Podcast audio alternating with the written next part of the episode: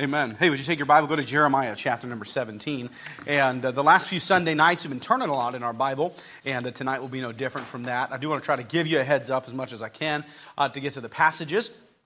Tonight, we're going to pray in just a second. We'll pray before we read any scripture, but Jeremiah 17 is where we're going to start. Tonight, I'm going to be revisiting one of my absolute favorite topics. It's a topic I think that needs to be in front of God's people all the time, and that is the topic of decision-making. And every one of us make countless decisions on a daily basis. And you might remember, I preached a series not long ago on the anatomy of a good decision, and we spent a couple weeks unpacking how to make good decisions. And we are not revisiting that particular topic. We're really going to be looking at the decision-making. I want you to think about it almost like a war room, like there's a sacred place inside of your heart that you and I make decisions, and I want to talk to you tonight about guarding that area, guarding your heart and making good decisions, and really the influences that are on the outside of you that try to get in to make bad decisions for you and with you. And so really, we've talked in the past about how to make good decisions. We talked about counsel, and we talked about prayer, and we talked about searching Scripture, and we're not going to revisit that. We are going to, however, like I said, revisit the idea of guarding the decision-making process against external influences that try to interrupt and try to break into that real sacred place where you as a mom or you as a dad or you as a teenager make really important decisions. And so we're going to talk about how we can guard that. But let's go ahead and go to the Lord in prayer, and then we'll start our reading and study. And like I said, we'll be going to be in a bunch of different places tonight. And so be with me if you can, and I'll try to be slow for you. Let's pray. Lord, I ask you and I invite you, Lord, to use this sermon. And this is something I believe, God, you've given me. I've been working on this thought for a couple of weeks now. I even alluded to it in a sermon a while ago about your worthiness. And so I pray, God, tonight that you'd be pleased by these things. I pray that you would help us, God, to be on guard and to pay attention. And Father, to make certain that we are watching and vigilant and sober and so forth when it comes to decisions that we make. And Lord, I pray that you would be honored in what we do decide to do and what we don't decide to do. I pray, Father, that we would take each and every decision seriously, understanding the long-term and even short-term ramifications of our decisions. And God, that we would be a wise people. And Father, that we would follow your Spirit. And even in the small areas, as we steward little things, you can give us and entrust us with even bigger things. So Lord, bless us, we pray this evening. May this service bring you glory in Christ's name. Amen. Now, I've said this countless times. I'll say it one more time tonight. Your life and my life is the sum total of our decisions. And your life is not the sum total of external circumstances. Or things outside of your control. And I know we live in a culture that tries to perpetrate that idea that, well, you're where you are because someone didn't love you enough, or you weren't given enough, or you weren't cared about enough, or someone forgot something in your life. That is simply just not what the Bible says. The Bible is very clear in that we make our own decisions and that we are accountable for the decisions that we make. And the place that you and I stand today in our life, whether we like it or we don't, I'm talking about the situation we find ourselves in. If you look around at your life, and you say, man, I love the life I've got, you can look back and say, by the grace of God, I made the decisions that brought me here. If you look around at your life and say, man, I wish everything were different, well, you can look around at the decisions of your life and say, man, I made bad decisions. And you cannot blame it on your mom. You cannot blame it on a pastor. You cannot blame it on a Sunday school teacher or your spouse. Now, I know that in some respects, you are one flesh together, so your decisions ultimately do reciprocate back and forth over each other. However, you are in the position you and I are in because of our decisions. And like I said, I love teaching on the topic. I think it's super important. I think we ought to go back and evaluate how we make decisions constantly. It is, like I said, one of those things I think I preach on a lot, but I still feel like I don't preach on it enough. I feel like it's one of those things that should be in front of God's people a lot. Excuse me. And that is because, again, life and the situation that we're in is not because of some accident or something we couldn't control, but rather decisions that we make. And so tonight I want to revisit that topic of how to make a decision, but from a bit of a different perspective. We're going to be looking at those external circumstances or those external forces, those outside influences that try to make its way into our decision-making process. Now, because they do exist. Now, again, they don't absolve you from responsibility. You can't say, well, you know, brother so-and-so influenced me. Sure, they may very well have. And there are some people and some things that influence your decision, some for good and some for bad. We'll spend our time looking at the bad. But that ultimately doesn't change who's accountable for their decision. Someone may have influenced you, and so you may have listened to someone's bad counsel. You may have gone to a friend and gotten their advice and taken their advice to the T, and it was the wrong decision, and you can't blame your friend. You were the one who made the decision.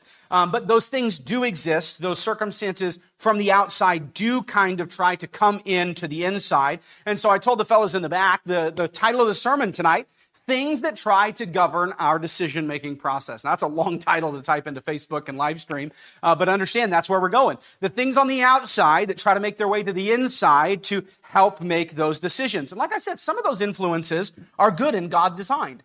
You children have parents who are supposed to help get into that decision-making process, right? You spouses have your wife or your husband that's supposed to be on the inside of that decision-making process. But there are some things that try to make their way into that decision room that war against the soul.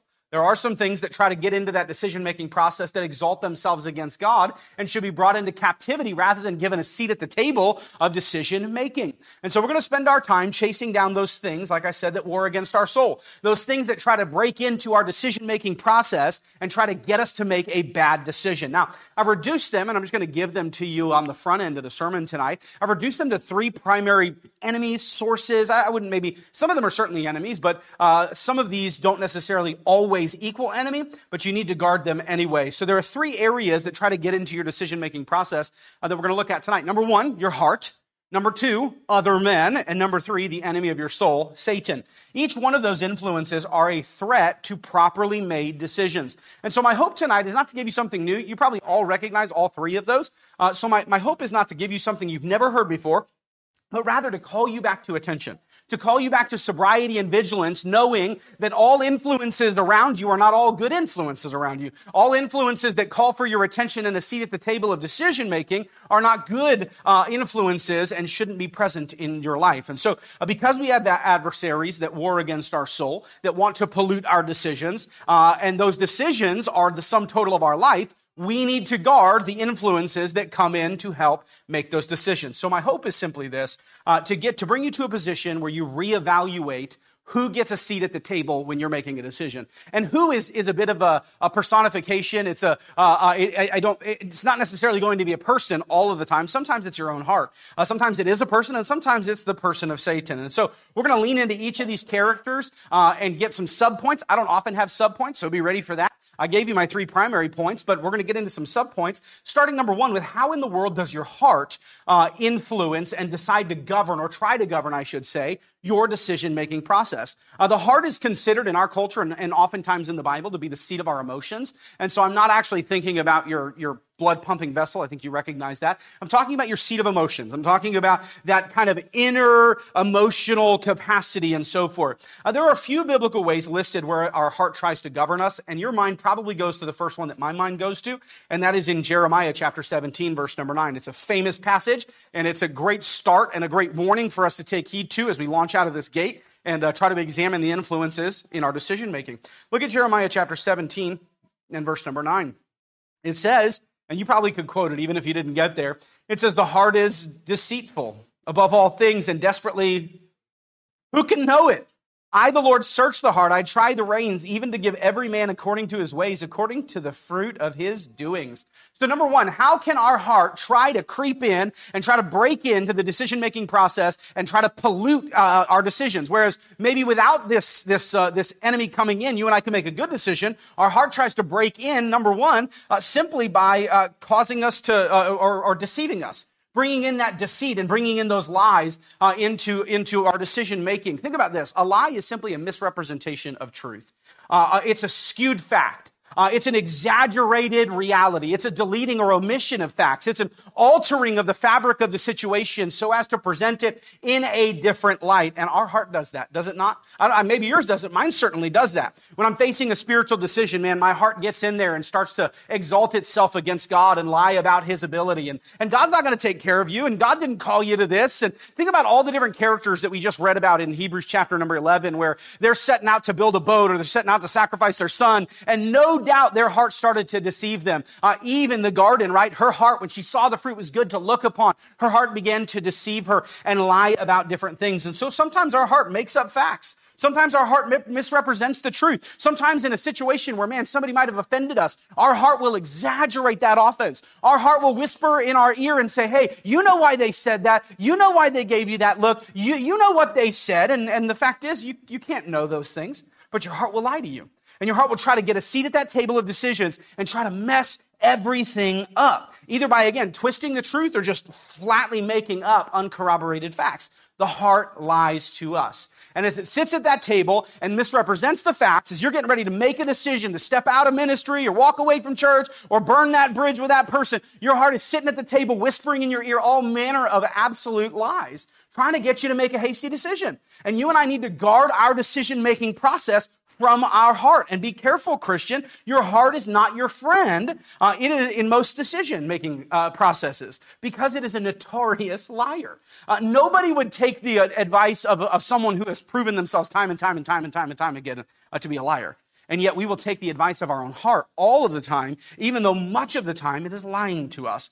And so your heart tries to govern your decision-making process through the act of deceit. I want you to notice, secondly, would you go to James chapter number 1? James chapter number 1. How else does our heart try to get in and mess up our decisions? Well, through unbiblical desires. You ever heard the phrase, the heart wants what the heart wants? Sometimes the heart wants something it shouldn't want. Right? And I know that's true. Sometimes my heart, it's prone to wander. Lord, I feel it. Prone to leave the God I love, right? Your heart wanting something does not equate to that's what you should have. Your heart has all kinds of unbiblical desires birthed inside of it. James chapter 1, verse number 14 says this, "But every man is tempted when he is drawn away of his own lust and enticed." That word enticed means this, baited or lured away through a desire. It says, "Then when lust hath conceived, it bringeth forth sin, and sin, when it is finished, bringeth forth death. Do not err, my beloved brethren." Don't listen to the desires of your heart. Don't allow your desires to govern your decisions. Listen to this quote. "When your heart wants something for you that God doesn't, that's called temptation." When your heart looks at something and says, "Yeah, but I want it," and God says, "No, you don't," that's when we're standing there being tempted. And we learned last week that no man can say when he's tempted, "I'm tempted of God," because God can tempt no man. But we're drawn away of our own lust and enticed. We're baited and we're lured by the enticement and desire of our own heart. And listen, I challenge you as James does, do not err, my beloved brethren. Do not allow your desires to cause you to make a bad decision. We've all wanted things that God didn't have in the plan for us. We want this house, or we want this process, or we want to live over here, or we want to be able to have that possession, or want to have that relationship. And God just says, "No, my grace is sufficient for you. You don't get to have that thing, maybe even just yet." But what happens oftentimes is we let our heart sit at the table, and he ends up being the loudest person in that conversation. And then all of a sudden we end up on the wrong side of a decision, and we've signed a contract, or we've already got the moving truck, and we've got all these things done and taken care of, and we've ended up on the wrong side of the situation, the decision. And listen, I think it's important that we pay attention to the desires of our heart with a highly skeptical heart, or with a highly skeptical ear. Listen, there's an antidote right here in this passage. In fact, if you look at the very next verse, James gives us the antidote, right? So on one hand, he says, "Hey, your heart's going to draw you away. There's all these desires, but don't err, my beloved brethren. Rather, every good gift and every perfect gift cometh is from above, and cometh down from the Father of lights, with whom is no variableness, neither shadow of turning." And so James says, listen, hey, your heart might want all manner of things, but realize that God is going to give you what you're supposed to have. Those good and perfect gifts, he's going to make sure they come to you. They're coming down from him. You don't need to chase the desires of your heart. Seek first the kingdom of God and his righteousness, and all these things they're going to take care of themselves. You just follow Jesus and not the desires of your heart. So there's three things, again, that break into our decision-making process. We're looking, number one, at our heart. How does our heart cause us to make bad decisions? Number one, through just flat deceit. Number two, through wrong desires. Number three, would you go to Proverbs chapter number 3, and we'll look at verse 5 and 6. Proverbs chapter number 3.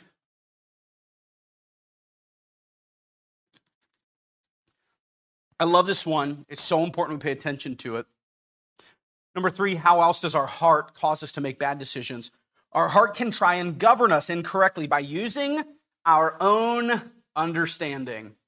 Our own understanding. And you all know this verse, and there's no doubt about it.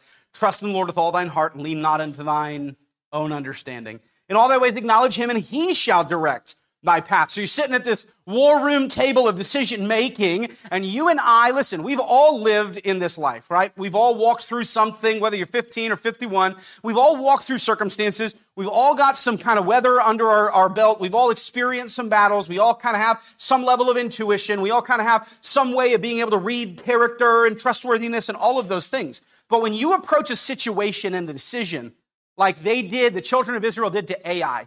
Didn't ask, just, hey, we understand, we know how to win this battle. We didn't consult the Lord whether we should even do it or not. We're going after it. And we end up in the same place that the children of Israel did. Broken, scarred, and bruised. Listen, pride is the root of a poor decision.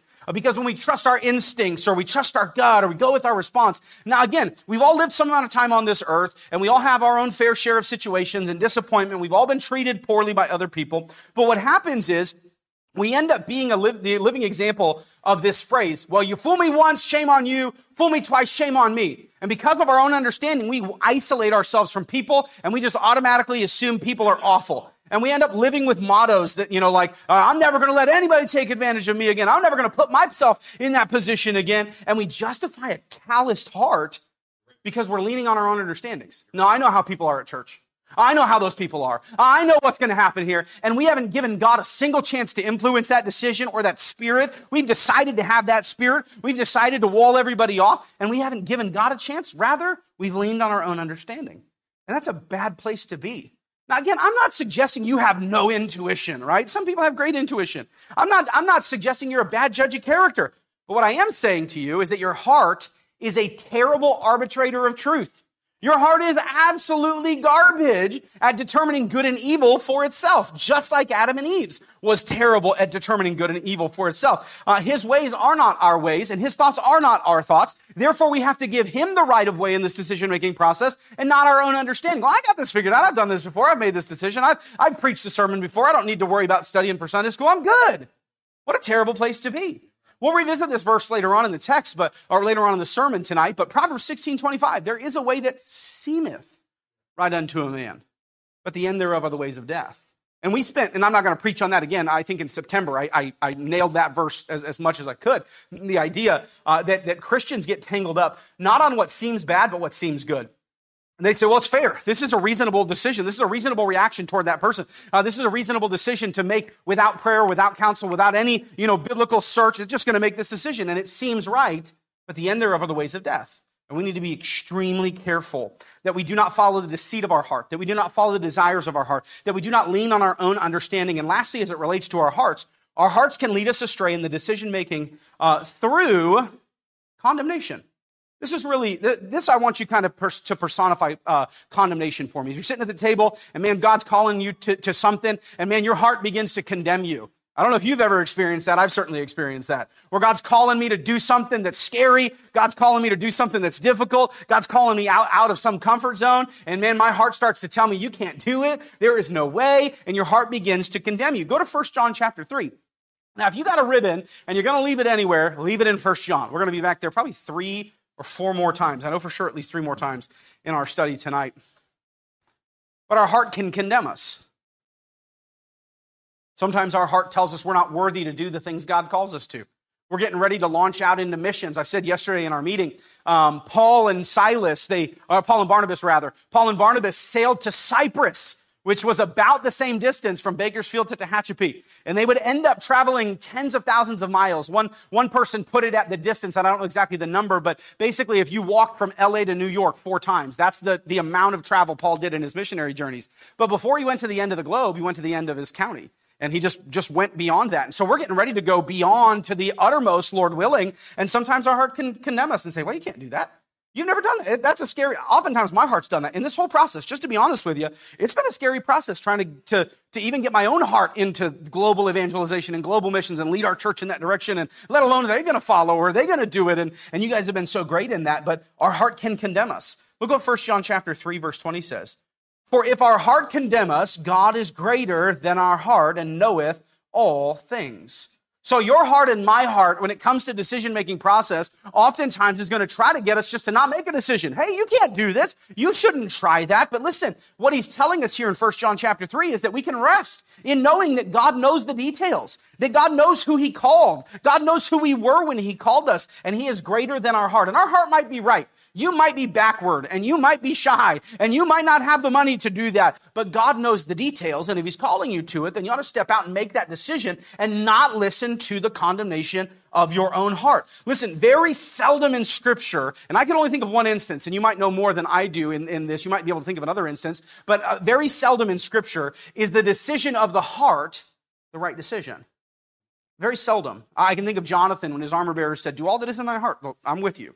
I can't think of too many other instances. Honestly, I can't think of any right now where someone says, hey, I'm doing it according to my heart. I know that David tried to do it and he had a good heart, but God didn't let him. But oftentimes our desires do not match Scripture or what God has called us to do. So when it comes to a seat at the table, a decision-making process, your heart, it's going to be there. There's no way to lock it out, but you ought to put it in its place.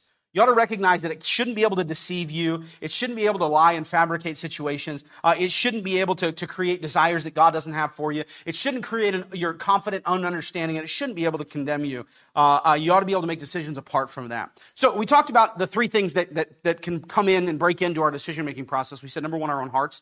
Number two, the will of others. We've talked about this a lot, too, in the past about counsel. And counsel's important. Counsel's on the lower end of decision-making process. Some people think, well, you got to go to a spiritual leader before you can buy a car or any. That's not in the Bible. The Holy Spirit's going to guide you. You've got the Word of God and the Holy Spirit of God inside you. You should be able to make those decisions for the most part. But counsel is a safe thing, right? In the multitude of counselors, there is safety. So sometimes God does want people influencing you in your decisions. But sometimes God doesn't want certain characters influencing us in our decisions. We're going to look at a handful of those. Proverbs chapter 29. Well, let me have you go to 2 Peter. I'll go to Proverbs 29. You go to 2 Peter chapter number 2. That'll give you a chance to get there. 2 Peter chapter 2 is where you're headed. I'm going to go to Proverbs 29. If you want to write the reference down, you're welcome to do that. But the will of others, people influencing our decision-making process, is something we need to pay attention to carefully. The book of Proverbs chapter 29, verse 25 says this, "The fear of man bringeth a snare, but whoso putteth his trust in the Lord shall be safe." Now, like I said, there are instances where God has put people in your life to help you make decisions. A husband, a wife, a mom, a pastor, some things like that. So not all external influences and decisions are bad decisions, but many times Satan will use wicked people, false teachers, false prophets, wolves in sheep's clothing, some of those you'll see in a moment, to bring you into subjection to them, under their fear, under their power, so as to control your decision. And you and I have got to be very careful to that. Some in the room are more predisposed to followship in that regard. You might have a more follower tendency in you where, if someone has a strong personality, whether they're right or wrong, you're just kind of intimidated by them, so you come under them. You've got to pay a special attention to that. And if you're on the opposite side of the spectrum, and man, you don't follow nobody, you got to pay special attention to that too. You might blow right past the godly influence he was supposed to have in your life. And so we've got to be really careful, especially when it comes to other people having a seat at the table of decision making. Like I said, some should. We're going to take a look tonight at those who shouldn't. Let's see on the biblical list of some of those who shouldn't be on that list or at that table are number one, you're going to find it in 2 Peter, men with oppressive desires, men who simply just want to put you under their thumb and under their rule. 2 Peter tells us of men with such motives. 2 Peter 2:18 says, "For when they speak great swelling words of vanity, they allure through lusts of flesh, through much wantonness. Those that were clean escaped, or just escaped from them who live in error." So he's saying, hey, there are going to be false teachers in the church. There's going to be these men who, they're going to use different methods and wantonness and greed and so forth. And they're going to come in, and these people who were just saved and just brought out of bondage, they're going to try to bring them back under bondage, under their bondage. Notice what it says in verse 19. "While they promise them liberty, they themselves are servants of corruption.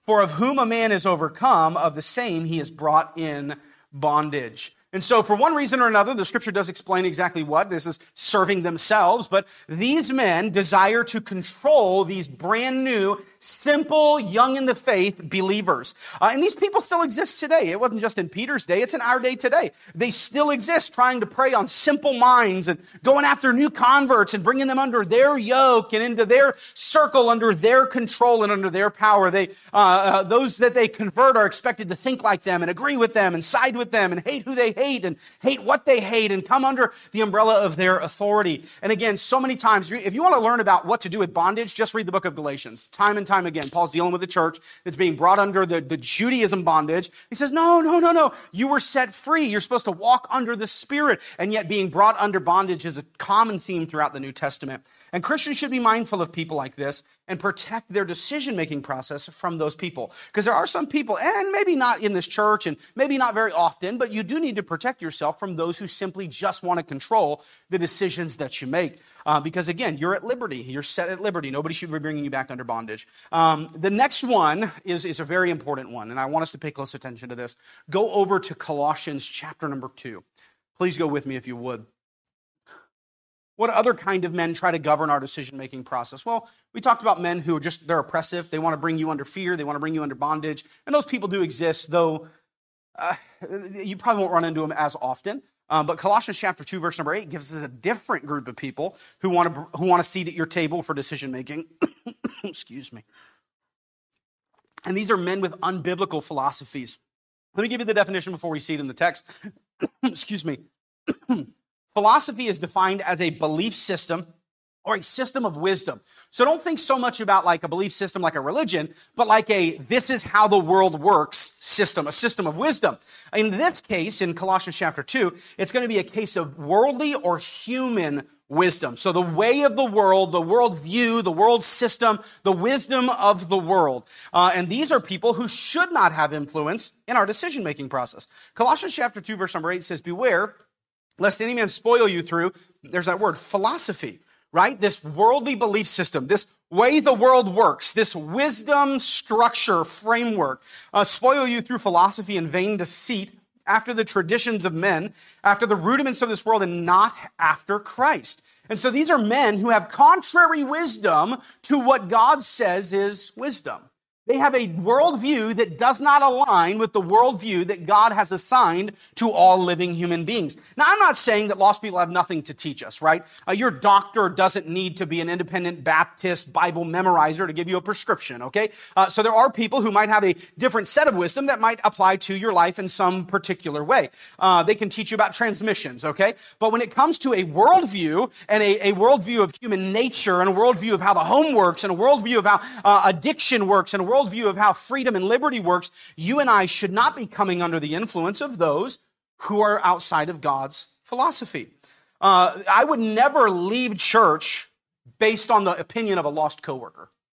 Now, that's what he's talking about. He's not talking about don't go to high school and maybe learn from a teacher who isn't a believer. I do think that there's some problems with that, but maybe use the example of a doctor. Don't go to a doctor unless they're independent Baptist. I don't think that's what he's saying.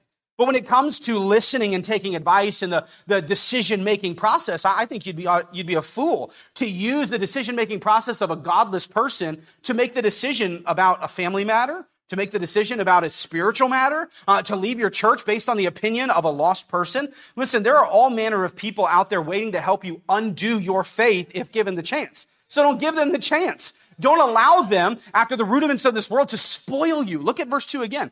"Beware lest any man spoil you." That word spoil literally means to take control over. Give me all autonomy at this decision-making seat. I'm going to take control over you. "Beware lest any man spoil you through philosophy," or an unbiblical worldview, "and vain deceit," just flat lies, "after the traditions of men. And that's simply saying, hey, this is how men do it. Listen, I wouldn't go to that church if they treated me like that. Nobody would do that. That's a lost person bringing you into their bondage. "After the rudiments of this world," and that's simply how the system works. The rudiments, the normal reactions of the world, "and not after Christ." Listen, people who hate God shouldn't be allowed a seat at the table of spiritual and life-altering decisions. That's not the place you get advice from. You ought not let them have a seat at that particular decision-making table. So that brings me to the second type of people that try to, our third type of people that try to influence. We said number one, oppressive men. Number two, men who have an unbiblical philosophy who try to spoil us. And then number three, you're going to go to 2 Timothy chapter 3. In Paul's last letter, 2 Timothy, it's the final book he wrote before he was beheaded. Paul writes this letter to warn Timothy about those he allows to help him make decisions, who he'll follow in his decision-making process. And he's going to warn him about evil men influencing him. So we've already talked about men with the wrong philosophy. We've already talked about men with oppressive tendencies. But now Paul is going to bring us to this observation to say, hey, godless, wicked, evil men should not have a seat at the table of decision-making processes. 2 Timothy chapter number 3, verse number 13. "But evil men and seducers shall wax worse and worse, deceiving and being deceived." But, so in contrast to being deceived by these men, continue thou. Don't follow them. Continue thou in the things which thou hast learned and hast been assured of, knowing of whom thou hast learned them. Paul's going to say, follow me and not evil men. There's going to be all manner of evil men who are going to deceive and be deceived. They're going to wax worse and worse, and they're going to try to infiltrate the church. One of the big warnings of 2 Timothy. And Paul says, don't follow those men. Follow me and know the things I've taught you and be assured of those things. And this is one of those truths we'll probably assume we have the base covered, right? I'm not getting advice from evil men. There's no way. I'm not seeking advice from Satan worshipers. It's not like I went to, after school Satan and asked him, what should I do as a teenager? I'm not listening to their deceit. But I think if we're not careful, we would allow them influence in less tangible ways. We allow evil men to influence us and our children through entertainment. And then a big one, through comparison. Proverbs chapter 24, verse 1 says this, "Be not thou envious against evil men, neither desire to be with them." How does that play out? Well, sometimes we see a family member or a friend who walked away from God or who was never saved, maybe went to high school with them, maybe it's a coworker, and then we watch their perfect life unfold on Instagram or Facebook. And we see, oh man, they don't go to church, and look at how happy they are. Look at how well put together they are. Look at the car that they drive. Look at the house that they have. They never seem mad at each other in the millisecond photo they staged. Right. And we end up desiring to be with them. We end up envious over evil men. And I want to encourage you to be careful. It's a trap. It's not only destroying your contentment, but it's altering your future decision-making processes. I remember, and I'll try to be extremely vague about this, but I remember a pastor who messed up morally, and it wasn't very long until he was in some other industry, and man, he was driving the new car and the fancy this and the that. And I was talking to a pastor friend who said, man, look what happened to so-and-so. They cheated on their wife, and all this stuff happened. I said, man, you got to be real careful about that. You got to be real careful about that.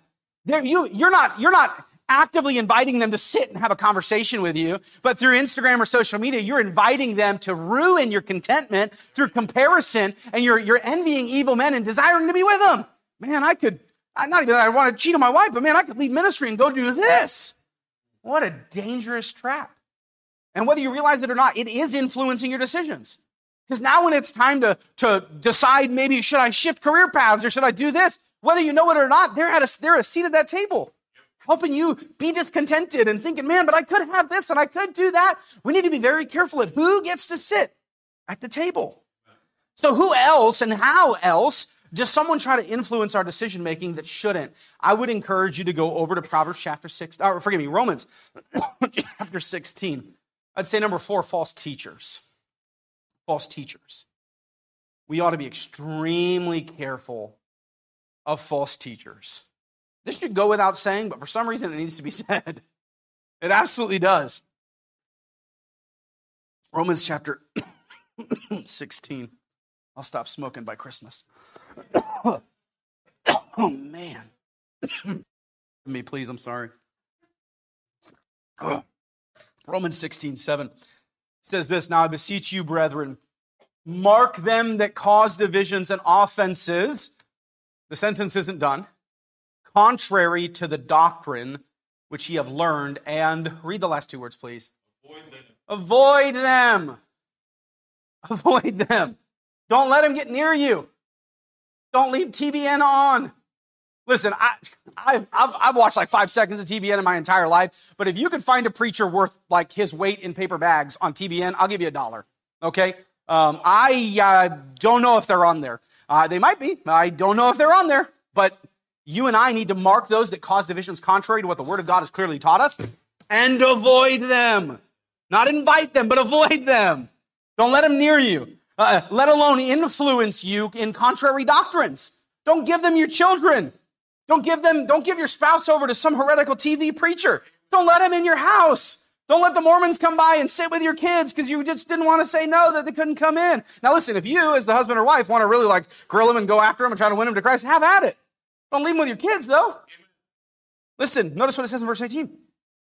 "For they that are such serve not the Lord Jesus Christ, but their own bellies, and by good words," notice this, "but they seem so nice, Pastor. They're not the first ones. And by good words and fair speeches." Listen, I've heard a lot of preachers who are better than me, okay? The standard's not very high. But I have heard a lot of false preachers who are way better at speaking than a lot of Bible preachers. Their speeches deceive the hearts of the simple.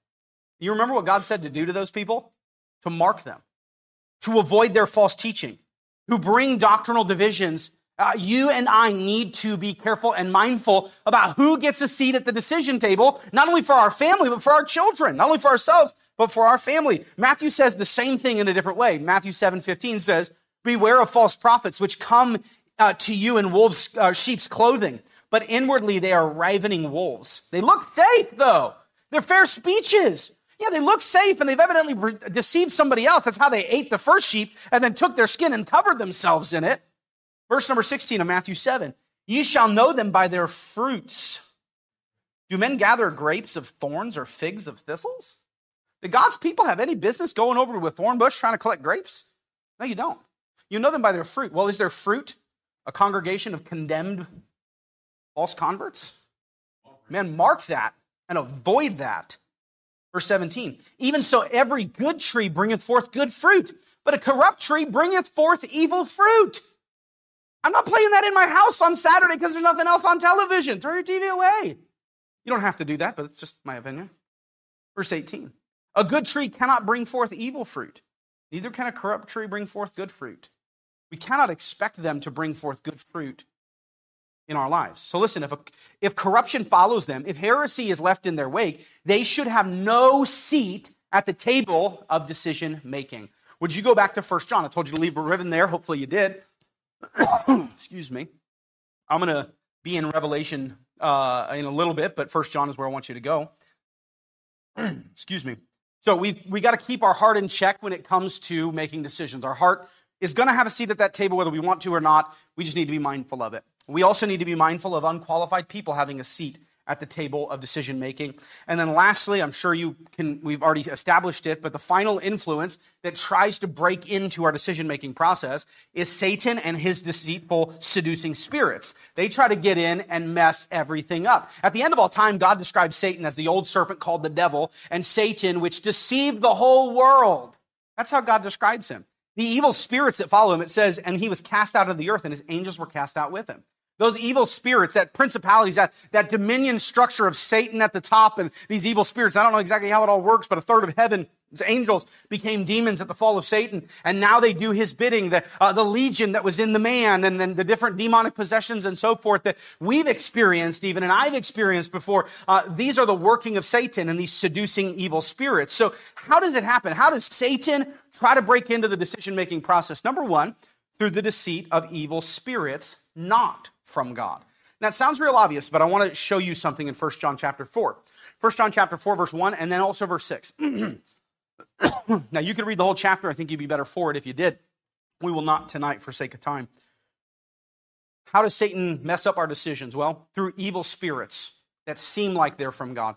1 John 4, 1 says, beloved, believe not every spirit, but try the spirits, whether they are of God, because many false prophets are gone out into the world, okay? So just because something seems spiritual doesn't mean it is. Just because someone seems empowered, they may very well be, but by a different spirit.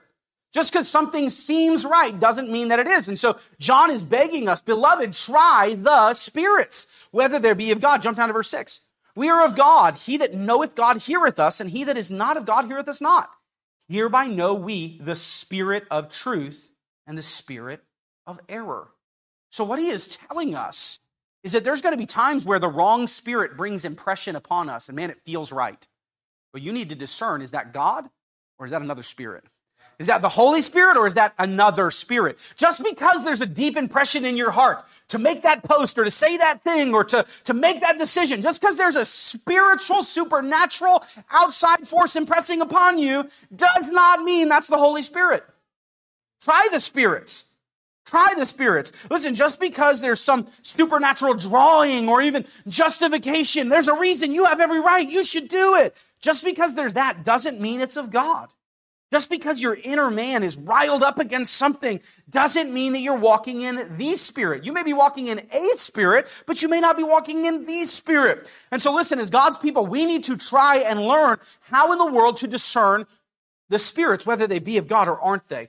Let me give you, and there's a lot of ways, and we won't necessarily spend a lot of time discussing it, but let me give you the 100% infallible, never wrong way to know if it's the spirit or a spirit. Ready?